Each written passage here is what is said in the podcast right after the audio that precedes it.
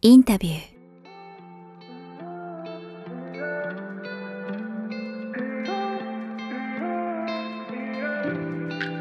ーこんにちは、早川洋平です。インタビュー。この番組は YouTube と Podcast 各プラットフォームでお届けしています。番組登録の方よろしくお願いします。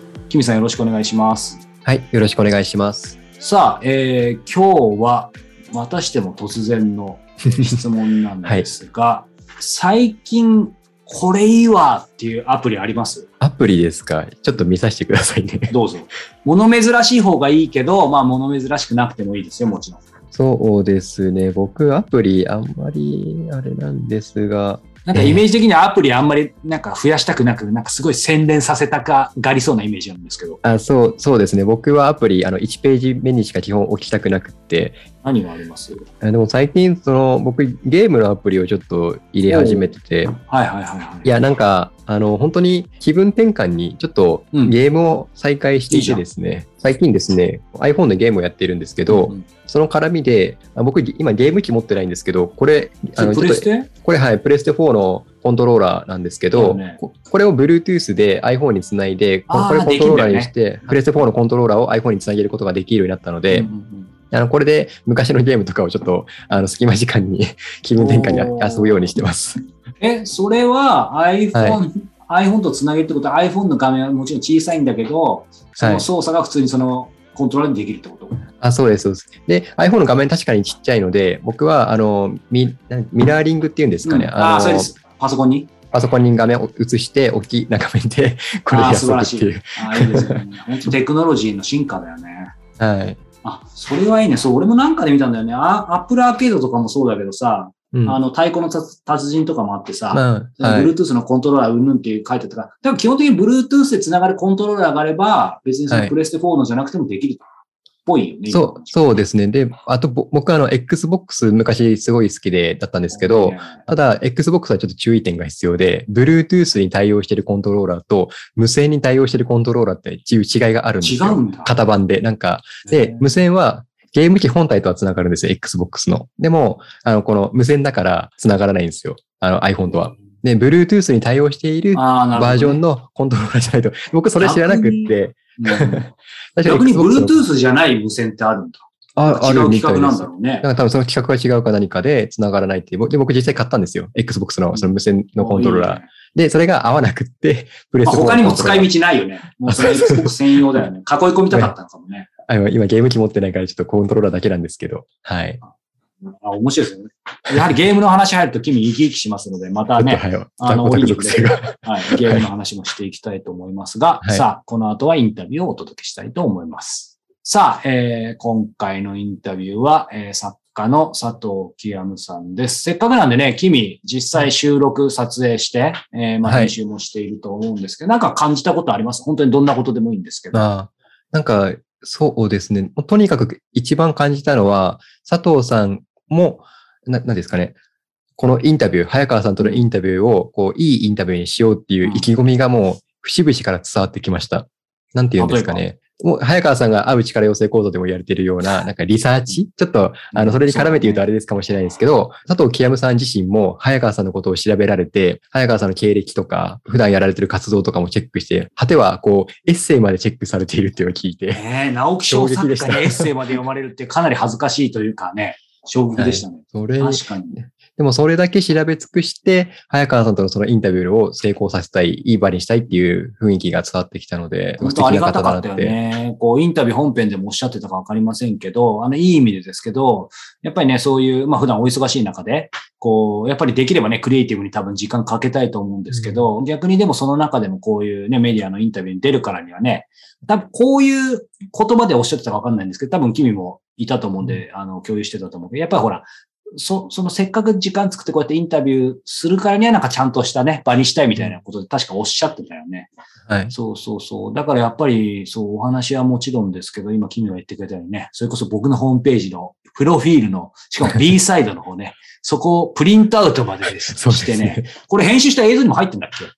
多分ちょっと映ってるかもしれないですねあ。引きかな？うん、そう。はいなので、わざわざね、そこまでしていただいてて。で、まあ、ある意味ね、ちょっと、あの、それ自体で、こう、場が和むのもあるんですけれどもね、ちゃんと本当に見てきてくださってるので、まあなんか、ある意味、いい意味でですけどね、こう、インタビュアー泣かせというかね、あの、本当に逆に、やっぱりこちらもより、あの、いい意味でですけど、気を引き締めて、今後も一層ちゃんとやらないとな、っていうことを考えさせられて、まあね、そのプロフェッショナリズムに触れさせていただいた、まあそんな佐藤清山さんでした。えー今回はインタビュー第3回です。お楽しみください。なんか、テスカとリポカもそうです。その、鏡三部作すべてですけど、なんかやっぱり全部、当然その、ど読語感もある種の風だと思うんですけど、やっぱり全部、僕はですけど、はいはい。まあいろいろね、凄惨なシーンいっぱいありますけど、最後は、まあすごい、なんか感動するとか涙するっていうのはちょっと違うんですけど、やっぱりちょっとふふわっとね、なるみたいな風を常に感じるんですけど、それは木山さんなんか、まあ当然い意識してるというか、なんか最初からむしろその風があって、帰結するように書いてるのはどういう感覚なんでしょうね？いや、終わりはいつも難しいですよね。大体終わるのはもう不可能なんですよね、本当はね。うんあの、人の人生じゃどこまで終わるのかとかですね。でその人が亡くなった後も、うんまたその人に関わる、こう、ストーリーっていうんですか、続いていくんで。まあ、だからまあ終わりは難しいですよね。うんこれは答えられるようになるのはもうだいぶ先先っていうか、うん。まだわかんないですけど。ただあの、プラトン哲学者がコーラって言葉言って、はい。これ飲み物のコーラじゃなくて、あの場所のことをコーラって言うんですけど、まだ何も書き込まれていない場所っていうか、はい。こうまあ、プロレスで言ったら多分これはリングだし、うん。サッカーで言ったらあのフィールドとかになってくると思うんですけど、何にもないけど全てそこで起こるじゃないですか。そうですね。僕はまあ格闘技とかプロレス好きなんで、終わった後のこのリングが解体するところ眺めるの割と好きなんですけど、サッカーもそれあってこうみんながねはい。スタジアムが誰もいなくなって明かりだけ照っててって、あれはでも一種のこう素晴らしいエンディングではあるじゃないですか。あの感じはいつもいいなと思うし、こうみんながはけた後、うん。そう残ってやっぱりそこにはこううん。風が吹いてるわけですよね。でもこうそういう人たちがいたんだっていう思いもあるし、ん。もう全部夢だったのかなっていう思いもあるじゃないですか。はいはいはい。あのまあ僕がこうプロレスとか格闘技で例えると、まあ、お客がはけてリング屋さんが解体を始めて、まあ全部は見てられないですよね、はいやっぱもう出てくれって言われるか。らあの感じはい。いなと思い。ますね、うんそれがどういうふうに表現されてるかはまだちょっと分析し自分ではしてないですけど、ちなみに今回のテスカトのあのラストというか、はいはいあの辺は最初の時点でどのくらい見えてたんでしょうか？ラストですか、はい。い、やまえっ、と本当のラストですよね。そうです。この本編もあって、はい全然見てなかったです。よあれもともと第一章の後ろについてたやつだったんですよ。あそうなんですか？それがもう全体像ができてからこれはもうここにしかないだろうはいっていうふうにして終わったんで、割とねなぜこういうふうに終わるのかって聞かれることも多かったんですけど、そうだから僕ね連載に向いてないんです 一回全部やってみないと分かんないんで。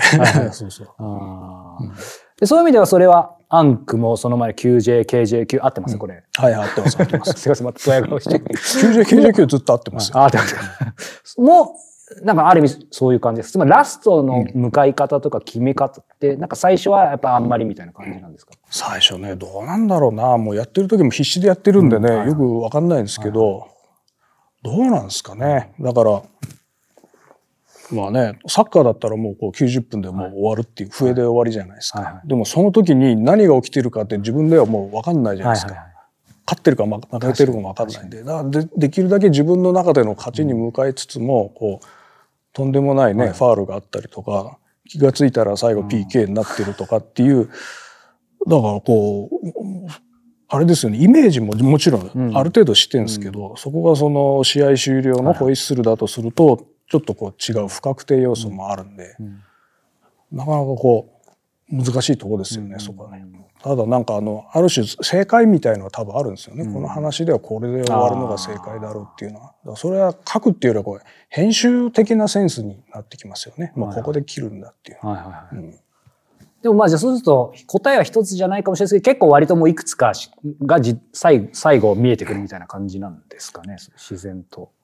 最後ねただ一番いいのは、こいつどうやってこれ作ったんだろうと思ってもらえるのが一番いい。わけじゃないですか、はいはい。映画とかでも今日もあのあのキューブリックのね、はいはい。2001年の帽子かぶってますけど、もうまさにそうですよね。このエンディングなんかなんでこんなことになったんだはいみたいな、うんうんうん。後でこうキューブリックとクラークの、はい。朝日クラーク書いた回顧録とか読むと、いろいろ分かってくるんですけど、はい。本当はあの宇宙人エイリアンを出すつもりでそれをもう全部やめたとかね、まあ謎のままにし謎にしておくのがいいんじゃないですかね。でもやっぱ謎ですよ、うん。いや、なんか僕は本当にその、まあぶ文章、文体も素晴らしいと思うんですけど、やっぱりそれがか風が好きで、あああそうなんですか。木山さんのの話に感じる。はいはい。なんかそういう意味では当然ね、その、取材に行くことによってそのリアリティとか風をね、うん。あの取材というかまあ、あの当然感じると思うんですけど、そういう意味では川崎はね、あの泊まり込んで、っていうのはすごくよくわかりますし、はいはい。それが如実に出てるんですけど、当然クリア感。うん。メキシコは行かれたことあるんですか？メキシコ行ってないんですよ。ですよね。そうそう。最初ね、行こうとして骨折足やって、無理やり行こうとして行きましたけど、はい。やっぱこう松葉勢ついてね、こんな状態でちょっとこの話の取材できないじゃないですか。はいはい。バスとかにも乗り遅れたような、はい編集者は多分見捨てられてね、はいはい。逃げられていったりしまうんで、この松葉勢で追いかけるわけ。それで、まあじゃあもう終わってから、うん。あの、チェックで取材行くっていうやり方あるんですよね。うですね。全部書いてしまってから。はいだから一応それは考えてたんですけど、はい。そうこうするうちにね、こうパンデミックになってしまって、はい。まあ、たとえその一時期はこうなんか合間合間で行けそうな時期もあるけど、行ったとしても行動がね制限するしこう、まあ、難しいなっていうことになって行ってはないですね。え、そ、それこそなんて言うんでしょう。そうすると、なんか多分小説家の方でもいろんなタイプがいると思うんですけど、なんか結構取材し、まあ結果的には木山さんもしないで書いているもの、うんはいはいまあまあ本読んでるからそれも取材だと思うんですけど、いわゆるなんて言うんでしょう。まあいろんなタイプによると思うんですけど、今まで僕もインタビューさせていただいた作家さんの中では、やっぱりし、しむむしろあんまりしないとか、うんしないことで逆に出てくるものもあるとかってあると思うんですけど、まあケースバイケースなのかな？その木山さんの場合は基本できるんだったらしたいみたいなタイプはありますか？まあ、行けるところと行けないところってあるじゃないですか。うんは例えば2001年宇宙の旅と月面とかですよね。行きたいと思ってもそこれそれ行くだけでもそれが話になってしまう過去とかもね行けないですね。そうそう。だからあのーいろいろですよね、はい。体験できるものは、だ行けるんだったら行くしっていうところはあるんで。まあ自分の目で見てみたいっていうのもね、あります。感覚は大きいんで、ううだからまあ早川さんが言ったように本当こうケースバイケース、はいあとそれはその立場にもよるでしょうし、うん。僕が全然売れない頃は休みもね仕事とか取れないから行けないわけですよね。だからそうすると QJKJQ はあのなんで西東京がた、はい。確か舞台にして、はい。あの辺だとあのね休みの日にちょっと電車乗ってロケができるロケハンできるんでっていう。はいでそれがこうプロになって、はい。なるとアンクになるとちょっと京都にも半月ぐらいは滞在できるぐらいになるとか。今回はもっと、あんまりね、やってると締め切りっていうのもあるじゃなあいですか。りますよね。世界中回ってるとね、もう何やってんだって話になりますよね。で、それがこう当たればいいけど、こけた場合、はい本当にもう、負債だけが残ってしまうんで、だから割と今回は、だから、まあ、伸ばす手もあったんですよ、うん。メキシコに行けない。でマルエマ・ゴンザレスさんっていう僕友人がいるんで、で、いはい彼はもう、メキシコのミチョアカン州ってとこにナルコの取材に実際に行ってるんで、へで僕らが例えば僕と担当編集者が行って彼のレベルの取材ができるかとか言ったらこれはちょっと難しいわけですよね。あの早川さんも記者やってたから分かりますけど持ち屋持ち屋みたいなところがあるんで。でじゃあそのコネクション切り開くんでね1年で切り開けるのかとか言ったらもうどんどん時間がかかってしまうんで、ゴンザレスさんにそのメキシコの地図を開いてこうどういうふうに入国したかとかテキサスからチャーター機でプロペラで行ったとかそういう話とかを聞いて、まあ、かなり臨場感ありますよね。ありますよね、はいはい。ガチで行った人に取材してるわけですよね。そうそうそうまあたまたま彼に友人ではい。そういう人がいたんで、はい。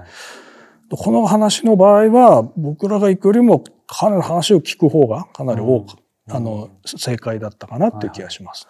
やっぱりそういう、まあ、木山さん両方できると思うんですけど、いわゆるノンフィクションとフィクション。だからそういう方にやっぱり、まあ、ちょっと次元が違うんで恐縮ですけど、すごい憧れながら自分もそういう、いわゆるす、まあ今のはゴンザレスさんに取材してるってことですけど、多分取材しないでも当然書けることいっぱいあると思うんですけど、想像力とかで。なんかその辺っていうのは、まあこれ見てる方やっぱ小説書きたいとかって方いっぱいいると思いますけど、完全に今もさっきの話聞くと負債しかないんですけど、世界中にとにかく行きたかったら、あの、お金なかなか行っちゃうんですよ。はいはいはいはい。そうそうそうそう。まあ、まあ、それ自体はいいんですけど、やっぱり逆に行かずとも書けるとか、うん行かずとも想像力でできるっていうふうになりたいなみたいな、やっぱ思ってるとかどっかであるんですよ。自分がその小説書くかとかちょっと別として。そういうものっていうのは当然両方やられてきて、なんかす、まあ、最後は才能みたいなところもあるかもしれないですけど、やっぱある程度、それはやっぱりみんなできるようになるんでしょうか？制約があれば。あった中で。あえっと、い行かずに書くってことですか？うんとそうできできるんじゃないですか？資料もいっぱいあるしネットフリックスの僕はね、ドキュメンタリー見ましたし、で行くのは全然正解だと思うんですよ、はいはい。僕らもい行こうと思えば多分行けたと思うんですけど、まあ最初にゴンザレスさんのあのダークツーリストとか読むと、このカルテルの取材っていうのがもうどのジャーナリストも成功してないと。うっすね。だから行ったところで何にもできずに、うんあのね、タコスだけ食って帰ってくると、それはもう角川にも怒られるし、あの、おお土産ですってね、お土産を買ってくるだけで終わるんで、だとしたらもうここまで、で、彼も、彼でさえもいろいろテレビ局とかかましたりして、かなり時間かけてやって、でもそんなにそのトレーダーがもやっぱないわけですし、リスクの方は大きいんですよね。で、僕ネットフリックスで見たのは、インサイド・ザ・リアル・ナルコ、インサイド・リアル・ナルコスだったかな。あれはあの、元イギリスの SAS の特殊部隊の人が、まあ、ある種ジャーナリストみたいな活動もやって、それでかなり入ってんで、なそのレベルのコネと、まあ、知識っていうんですか、はい。はい。はい。こうサバイブがない。それをね、やってもこう取材に行ったっきりもう二度と帰ってこない可能性も高いんで、うん。だからまあそういうのはやっぱりあの、プロフェッショナルのそうですやろうね。、こう、やろうと。はで、あとはまあメキシコ料理屋に近所にあるんで、いはいはい。そこのそのドレッドヘアの店長にいろいろ聞いたりとかして、その、合わせ技ですね。そうですね。はいいろいろこう合わせるしかないですよね。はいはいはいそうするとだんだん分かってくるんですよ。はいはいそんな彼なんかはあのたまにメキシコに行ったりするわけで。で、今友人もオアハカ州にいて、はいやっぱりステイホームっていうか、はいはいはいロックダウンみたいな状態で出れないんだよって話とか聞くと、臨場感が出ますよね。だから臨場感がどれぐらいその読む人が、僕らの場合も極極論で言うと小説の場合あの読んだ人がこう行った気に見えた気になればいいわけですから。そうだから時代小説とかまさにそうですよね。はいはい誰一人あの江戸城には行けないわけじゃないですか。で誰一人ね徳川家康も豊臣秀吉も信長も見れないわけだから。はでもこう読んだ人があここに信長がいればいいってなる。みんなできると思いますけど、ただ向き不向きがありますよね。そねこに特化してる連中もい,、はいるっていうか、だから僕なんかはその、向き不向きで言えばプロレスラーになりたかったんですけど、はい。こっちの格下げの方が向いていたっていうことなんですよね。あー。でもなんか今プロセスの話出てきましたけど、やっぱりなんか、勝手にちょっと思ったが、徹底してそのフィジカル、まあプロレス自体、フィジカルじゃないですか。はいはい。で、ご自身もやっぱりね、その、あのお父さんのところも、最初ちょっとやられてたんですよね、勉強。だからやっぱりなんかフィジカルなこととかをずっとやってきたから、こそなんか、なんて言うんでしょう。やっぱりそのフィクション書くためには逆にリリアリズムがないと書けない気がするんですけど、ちょっと抽象的な話で恐縮ですね。なんかその経験はやっぱりい生きてるんですかね？まあ、生きますよね。こう、あの、例えばこう蹴られてどういうふうに痛いかとかっていうのをうまく言語ができないんですけど、ねそれを持ってることで、その、あんまりこう陰惨にならなくなるっていうか、うんうん。頭でバイオレンスと頭だけでやると、はい。本当ね、こう見てられないっていうか、はい。はいまあこう手塚取り箱を書いた僕が言うのもなんですけど、はいはい。まあ、自分でこう知ってる痛み、早川さんだったらサッカーのあのきつさとか、あの当たられた時のあの感じっていうのは、なかなか日常生活ではい。あんなね削られたりとかしないで、背後からね、いきなり蹴飛ばされる。普通。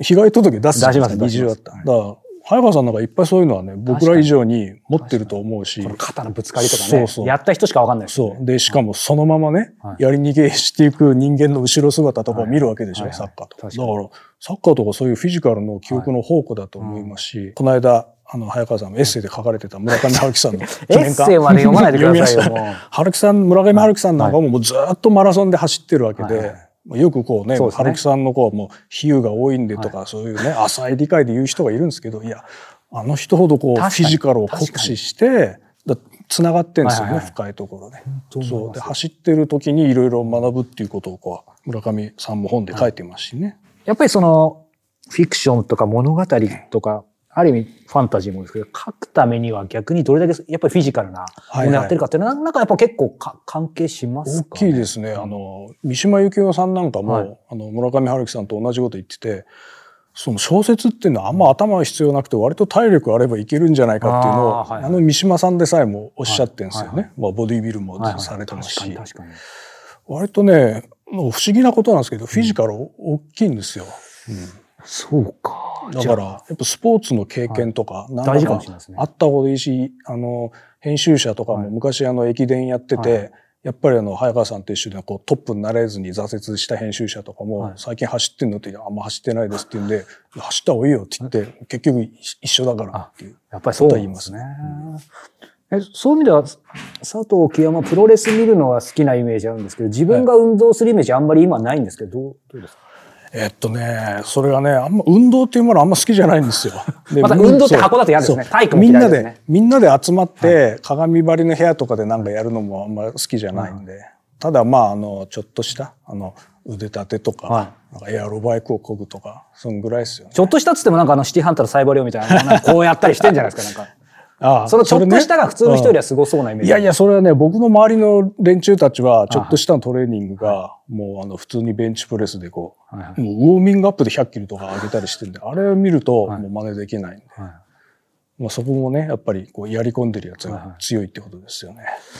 そっか、なんか、あの、クリア感出てくるじゃないですか。で、僕、やっぱメキシコはとにかくやばいイメージは、うんステロタイプ持ってたんですけど、クリア感がたまたま僕、いつもあの、今海外行けないんで、うんあの、オンラインの英会話で、はいはい。あの、普通はレッスン習うんですけど、うん僕やっぱりなんかインタビューしたいんで、どんどん先生にインタビューしたい。メキシコの人がいて、はいはいはいでで、クリア感の人がいたんですよ。うんで、木山さんの読んでたんで、それをそのまま聞いてったら、やっぱり、ある意味その、そのまんまで、だから逆にさっきの話で追体験させていただいて、で、確か、去年の年末とかにも、ちょうどここに、あの、時事通信かなんかの記事があるんですけど、やっぱり、クリア感で47歳の男性が何者かに殴られ、死亡。で、病院にもともと入院してたのが、知人の日本人に連れ添われて入院してたんだけど、なんか知人は姿を消して死亡みたいな、こういう事件知知ってます？いやいや、そこはそれ知らなかったですね。いや、だから本当にやばいところなんですうね。んただあのメキシコってこう日本よりもものすごいでっかいからだからよくこう海外の人がね歌舞伎町はもうキルビルの世界って信じてるたまにそういう人とかがいたりして「いや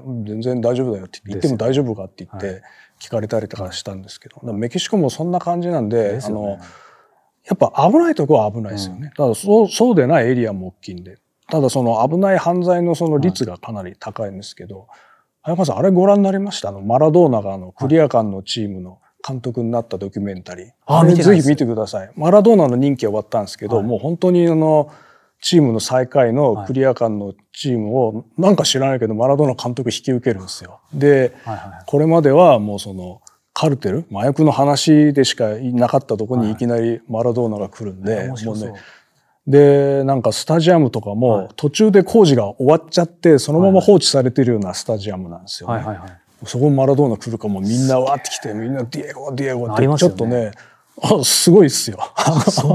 すごいっす。ただそのマラドーナの護衛が、はい。そのカルテルのボスの護衛のレベルとほぼ一緒っていうか。すごいっすね。でマラドーナいろいろね薬物のトラブルもあるじゃないですか、はい。はいはいはい。それをねクリア感に送り込むのかっていうはい。メディアの人の批判もあったんですよ、うん。なんかダメだろみたいなはい話も。はいはいはいはいあれ良かったですね。だああいうクリア感の姿も、あのテスカトリポコを読んだ方にはこう知っていただきたいなっていう感じは。あそれは面白いな。また違う楽しみ方ですね。でもなんかさっき、まあ今リアリズムとかの話も出ましたし、さっき文体の話も出てきましたけど、ちょっとだけずらしますけど、いわゆるその描写っていう意味で、うん。はい。あの、恩田さんと、対談されてて、その大暴走のところでちょっと描写が、はい。はい。あの、恩田さん的には、まあそれはいはい10ページ削ったのもあるのかもしれないですけど、そういう意味では、今回はその、まあ次頑張りますって多分書かれたと思思うんですけど、描写力っていうのはご自身の中で、今回に関してとか、前回で例えば課題を感じたものをご自身なりにもう一回こうアップデートしてるとか何かありますか？いやー特にあのあのシーンはあ例えばアンクのね恩田さんとかは僕らあの作ってる方はこう B 級の A を目指したんですよ、はいはいはいだからあの辺はこう B 級っていうかゾンビ映画好きが盛り上がるところなんでかったですね。あのはいまあ、本田さんあんまりねそこは この うわーっていうノリはあんまりっていうところではいはい。まだあれはおっしゃる通りですけど、僕らとしてはああいうそのちょっと頭悪いシーンも入れとかないといけないんでっていうところで。だからまあいいんじゃないですかね。あのそんな考えてやってないですよ。もうなんかこんな感じでどうですか？って言ってまあ何回もね、はいはい。あの僕の場合はこうリライトっていうか直しはするんですけど、描写っていうか、まあ、知らない光景とかさっきの写真の話に戻りますけど被写界深度っていうのがあるんですよね。写真はいはい。はいあるじゃないですか。そう。だあれが結局は、まあ、小説の描写っていうのは何でやってるかと文体でやるわけですよね。なるほど。でその文体っていうのは何かって考えると、まあ、戻るんですけど、はい。風景のこう被写界深度っていうんですか、うん何を入れてるかってとこですよね。ちょっとしたこうスパイスだけで、なんかこのシーンいいなってなるとか、あの人名もそうですよね、はいはい。話の筋に関係ないけどちょっとした人の名前が映画館とか出てくるとそこが印象に残るとかってあるんで、まだ謎は深いんですけど、はい。だんだんそのねあ被写界深度と文体の関係面白いなって考えるようにはなりましたね。そうこれはあんまりね、はい。あのもうね言いたくないんですけどね。あ言っちゃいましたよね。いやこういうの秘密にしとけばいいんですけど。え、こ、これ、テスカとリポカで、それを、はい。まあ、シートにはちょっと、まあ、どいろんなとこ使ってると思うんですけど、なんか言え、言える部分があるとしても。出したのが去年の2月ですよね。はい。で今日はもうあの1月末なんで、あんま覚えてない。本当は本当は言いたくない。だけじゃないですかそうそう。いやいや割とね書いたやつの話忘れちゃうんですよ。そういう作家さんもいると思うんですけど、ね。そう。だからもう主人公はさすが覚えてますけど、パッと名前聞いてあそんなやついたっけってことが多いんですよね。今回はどうだろうな。でもあの川のシーンかはいはい相当やりましたね。あーあのコシモとパブロが、はいはいはいまあある川に出るシーンとかあるんですけど、あれはもうあの静かなシーンじゃないですか。うんうんだから静かなシーンっていうのは本当大変なんですよね、ものづくりは。あの、うん映画で言うと特殊効果と特攻が使えないんで、はいもう銃声も何もない中で、はい。静かでしかもこう飽きてはいはい。飛ばされないように読み飛ばされないようにしなきゃいけないんで、あそこはかなりあのああ、そうか。いろんなことをか書き込んだかな。多分、今早川さんが聞きたいのは多分そうだと思うんですけどね。あの死んだ魚がはい浮いてて渦に巻いてるシーンとか、あれがこうペットボトルが浮いてるのか花びらが浮いてるのか、こう落とした手袋が浮いてるのかでだいぶ変わるじゃないですか、はいはい。チョイスは。あそこはまあ多分死んだ魚かな？おある程度大きいやつが回ってるっていうふうに書いてあるんですけど。ああ、いいですね。あこういう話はやっぱ聞きたいですよね。なんかそう、なんかやっぱりね、あの、バイオレンスな部分は割とさっきのフィジカルな経験とかいろんなことがあるから、そこまで多分苦労せずに書けるけど、やっぱり静かな部分がむ難しいっていうなんかやっぱイメージはあります。そうですそれは割といろんな作家さんもね、夢マグロバクさんとかはいはいもおっしゃってましたけどね、あの戦ってるとこはもはい。うそれだけでこうアドレナリンも読む方も出てくれるし、イメージがあるけど、うん静かなところでどれぐらいできるかっていうだから音も実は小説って音も出てこないし、はいあの光もないこう字しか書いてないわけですよね。その中でどれぐらい臨場感を持ってもらえるかっていう工夫工夫ですよねこれはね。さあ、エンディングです。えー、キムさん、インフォメーションお願いします。インタビューでは皆様からの早川さんへのご質問や番組への感想、取り上げてほしいテーマなどを募集しています。エピソード説明欄の URL からお寄せください。また、いただいたご質問等は月末の YouTube ライブでお答えする予定です。今月のライブは3月30日19時から行います。たくさんのご質問を募集しております。そして、人と1対1で会う前、会った時、会った後に何をするか、著名人から非正の人に至るまで18年間で2000人以上にインタビューし、発信を続けているプロインタビュアー早川洋平が、その全てを余すことなくお伝えしている、アウチから養成講座。コロナ禍で経済が厳しく、もっとリーズナブルに学びたい。日々忙しいため、動画を見る時間が取れないから、音声で学びたい。そんなご要望にお答えして、アウチから養成講座の音声コースをリリースしました。映像コースでお伝えしている講座内容を、音声で、いつでもどこでも受講していただけます。詳細や受講の申し込みは、概要欄に記載してある、アウチから養成講座のホームページをご覧ください。さあ、ということで、今日季節してね、えーゲームの話で冒頭盛り上がりましたが、なんかちょっとはい。地味にやりたくなってきたな。あの、僕ってゲームやるイメージあります全然ないです。あ多分ね、そうよく言われるんですけど、はい結構昔好きで、好きでって言っても、あのーすごいやり込むってことはないんですけど、まあ、ベタにね、あの、ドラクエとか、フファイナルファンタジーとか、あとそれこそ、ちょっとマニアックだけど、ドラゴンボールが、まあ今もあるけど、はい。昔ゲームあったの覚えてる、あ、いっぱいありますよね。あるよね、いっぱいあるよね。はい。で普通に割とリアルな、あうん。の、悟空とかがこう戦って天下一武道会みたいなさ、はい。今もあるか？なんか当時それがすごい面白くてさ、ちょっと喋ったりもするんじゃん。カメハメハ ありますね。うん、ありました、ありました。なんか、あれ今ふと違う話しようと思ったんだけど、なんか今ドラゴンボールの思い出しちゃったんだけど、なんかさらに脱線するんだけど、はい。俺やっぱ、まあ、キミもでもそういう意味では、ドラゴンボールギリギリ世代かな。あ世代今も続いてるからね、あれだけど、まあうん俺らは割とリアルタイム世代だと思うんだけど、なんかやっぱカメハメハにすごい憧れててさ、空はい術とかさ、はい。いまだにではないけど、当時、それこそ中学生ぐらいになるまで夢でさ、はい。なんか見たりしなかった。必ずさ、夢だとさ、武空術使えたり、あとカメハメハをね、こうやると出んの。出るんだけど、やっぱりこう、なんか出ない時も多くて、はい。でも出るに決まってるっていう確信があるから何回かあると出るんだけどさ、はい。なんかそんな夢を見てたな、みたいな。君はそこまでは見なかったか。あでもやっぱ空を飛ぶとか、なんかそういうのは見ましたよね。なんかその、やっぱその感じっていうか。いいよね。だからそ憧れというかそのくらい、まあ当時の僕、僕世代のやっぱドラゴンボールってね、結構、うんまあ本当人生がインパクトあったなっていう、そんなことを思いつつゲームからちょっと脱線しましたが、なんか君のおかげでちょっとまたね、そういう、ちょっと児童の心をね、取り戻したので、よかったまたちょっと遊んでみたいなというふうに思います。まあ皆さんもね、あの、いろいろ日々忙しいことはあると思いますけど、たまにはね、えー一息ついて、ね、コーヒー片手にゲームでも楽しんでもらえたらと思います。それではまた次回お目にお耳にかかりましょう。さようなら。